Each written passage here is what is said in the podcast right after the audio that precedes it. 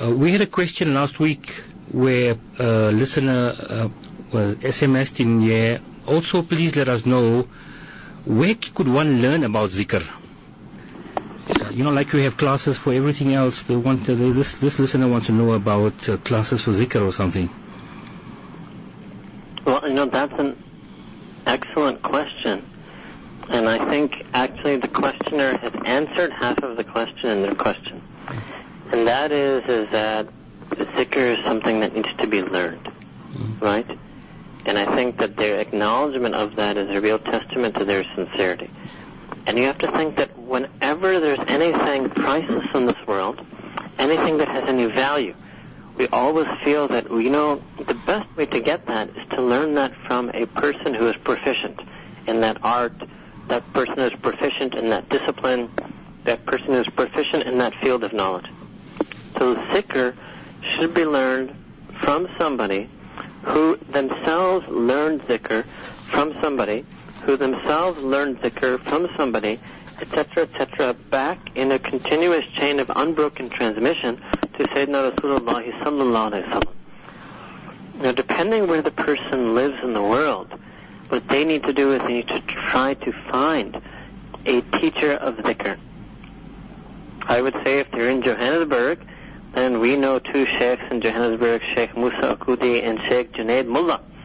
And so, if they can contact either one of them, then they would be able to learn zikr. Why is it that you need a teacher? Right? A person would say, but look, you know, there's so many books of zikr.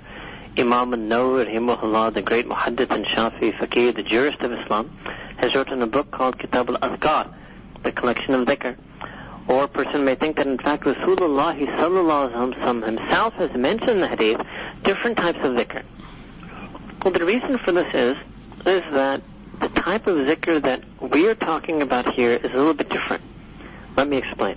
The type of zikr we are talking about is a cure for an illness.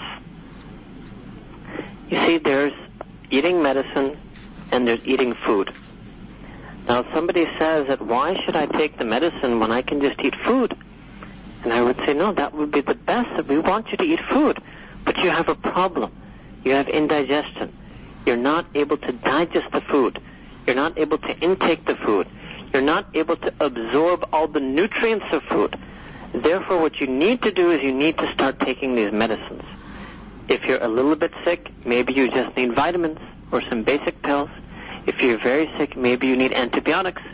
But once you take these medicines and you become healthy, then you will be able to benefit from the food. So what is the food? The food is tilawat of Quran and praying nafil salah.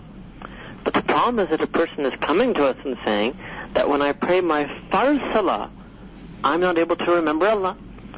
So it would be nonsensical to tell that person that, okay, go pray nafil.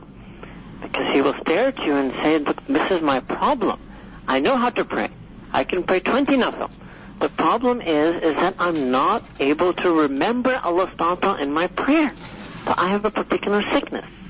So whenever you want to be cured, it's always best to put yourself under the direct care and instruction of a healer, of a person who has dealt with many other patients, a person who has experience with different sicknesses, a person who has experience in which cure is going to be the most beneficial for that sickness. So the zikr is something, and this type of zikr, that is a cure for ghaflat.